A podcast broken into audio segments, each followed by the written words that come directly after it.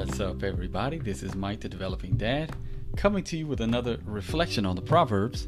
It is May 7th, 2020, and we're going to be in Proverbs 7, verse 14. And it reads I had to offer sacrifices, and today I have paid my vows. All right, so we're right in the middle of the proverb of the adulterous woman, right? If you're familiar with this, the Proverb 7 woman. Uh, this this proverb is a warning against adultery and folly. But it also highlights the deceitfulness of sin, and that's what I want to discuss with you today. So, how is sin deceitful? And I would say that sin is deceitful in three ways, and I'm going to highlight one of them for you today, and then next month I'm going to take part of this proverb and highlight another one, and then the month after that, Lord willing, I will highlight the third. So I'm going to tease you a little bit and let you let you uh, let you hear the first one, but you're going to have to wait a couple of months for the next two. But in the meantime, I'm going to be giving you other proverbs, so don't worry, right? I'm not going to just leave you without a witness for the rest of the time. All right, so let's get straight to it. Okay, so I believe that sin is deceitful in its packaging. And that's what we see here. This is the beginning of the discussion between the adulterous woman and the her prey as it were and she says i had to offer sacrifices and today i have paid my vows now a lot of the times we think of the proverbs 7 woman as woman someone who's out there on the street corner uh, you know like a lot of different things like you know it's like the worst of the worst type of woman but this woman is religious Think about that for a second and how that speaks to the deceitfulness of sin. This woman has offered sacrifices, right? So she she's well steeped and she knows and this is the law. Leviticus 7:11 it says and this is the law of the sacrifice of peace offerings that one may offer to Yahweh. So she understands the nature of sacrifice, right? She's religious. Okay, she says also, I have paid my vows. And in Psalm 50 14 says, offer to God a sacrifice of thanksgiving and perform your vows to the Most High.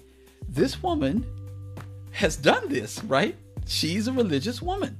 But isn't that what shouldn't that be instructive for us in that she's religious, the veneer of religiousness or religiosity, right? But she's not.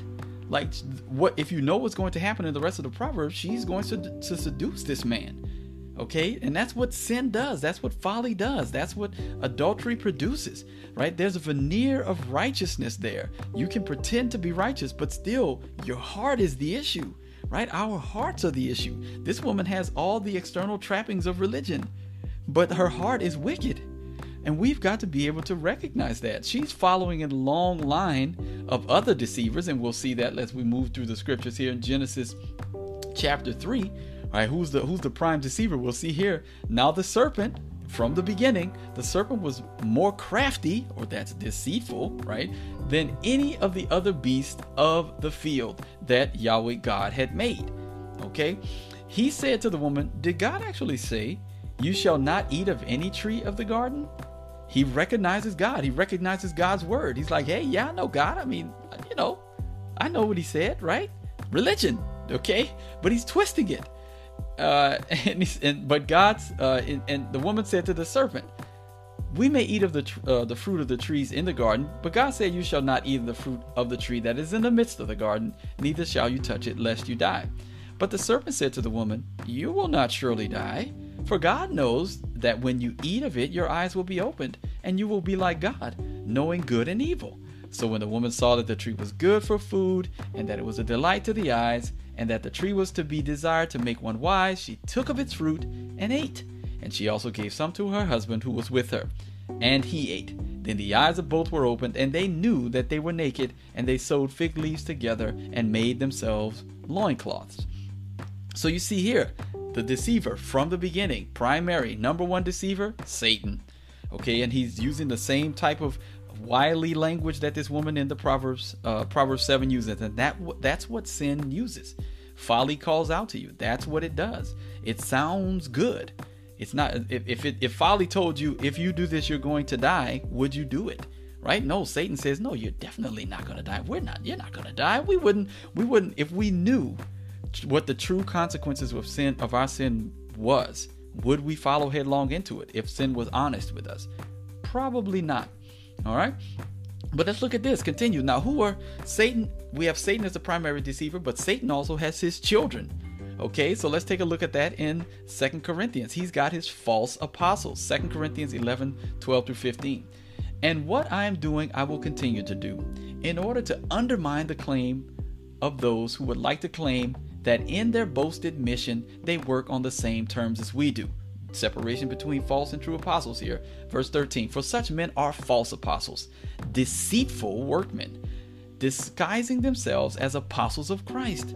And no wonder here we go with the with the primary guy again, and no wonder, for even Satan disguises himself as an angel of light.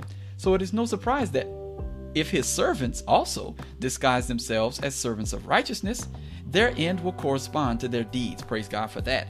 So children, the children of the devil, the servants of the devil, false apostles, all right, so we see that Satan has his children as well, and they are doing what they're supposed to do, and they're going to disguise themselves as angels of light or religious people, right? You see this happening in Second Corinthians as well, all right. And then Jesus Christ even even gives us uh, great wisdom in Matthew chapter 24, where he says, "For false Christs and false prophets will arise and perform great signs and wonders, so as to lead astray, if possible, even the elect."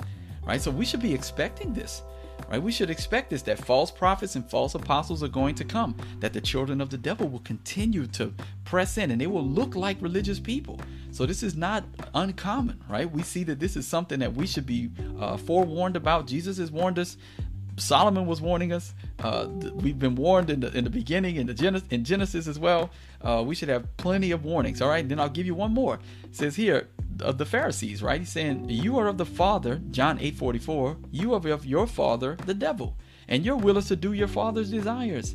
He was a murderer from the beginning and does not stand in the truth because there is no truth in him. When he lies, he speaks out of his own character, for he is a liar and the father of lies. He's the father of lies, false apostles, false prophets, liars, deceivers. These are the children of the devil. And these are the ones we should be able to say, oh no, we got to stay away from you, right? We've got to stay away from you. You have to recognize this false packaging. And that's what I'm going to finish up on. We have to be able to recognize this false packaging. And how will we do it? One, one, we've got to be steeped in the word. We have to understand the word of God and we have to know what we're looking for. So let's look at that in 2 Timothy 3:1. It says, "But understand this, that in the last days there will come, there will come times of difficulty, for people will be lovers of self, lovers of money, proud, arrogant, abusive, disobedient to their parents, ungrateful, unholy, heartless, unappeasable, slanderous, without self-control, brutal, not loving good." treacherous, reckless, swollen with conceit, lovers of pleasure rather than lovers of God, having the appearance of godliness. They're going to be looking like they're godly, but denying its power. Avoid such people.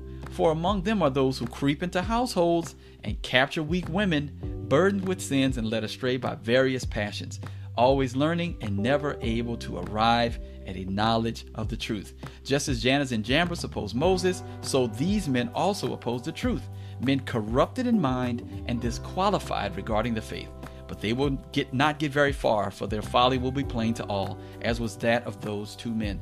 We recognize again that there's going to be men who, who deceive women out of their pocketbooks, women who don't have the covering of a man to, to, to protect them from false false prophets like this. They creep into households, right? Through the television, through YouTube, they can creep into households, capture weak women, burdened with sins, and led astray by various passions. This is the pattern that we should see in false prophets. Uh, if you ever notice that a lot of false prophets have a lot of women following them, uh, this is one of the reasons why. See that this was going to happen in the last days. We've got to be steeped in the word though, and we have to be willing to test the spirits. Be like the noble Bereans, right?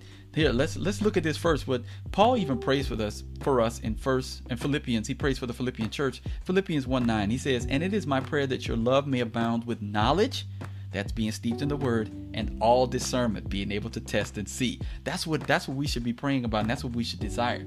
And then in First John, he picks this up as well. He says, First John 4 1, he says, Beloved, do not believe every spirit, but test the spirits to see whether they are from God.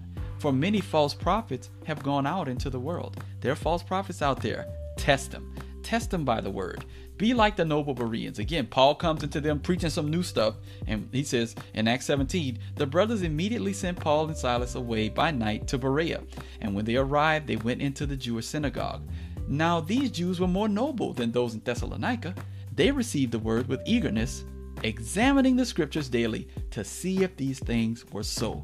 They examined we should be willing to examine the scriptures. We got to be steeped in the word to recognize the false package, and We've got to be steeped in the word. We've got to willing to be willing to test every spirit, and we've got to be willing to examine the scriptures. All right. So I'm gonna uh, talk about that. We talked a little bit about the deceitfulness of sin. That was just one. That's why I didn't do all three of them because this is a 10 minute video and I only did one. Okay. So I'm gonna pray, I'm gonna sign off now. I'm gonna pray that this blesses you today, and that we can spend some time today in the Word, testing and testing and examining what is true and what is righteous. Test those false uh, prophets. Test what people are saying against the word of God, right? Don't forget to like, comment, and, and subscribe. And I'll see you all on the next one. Grace and peace.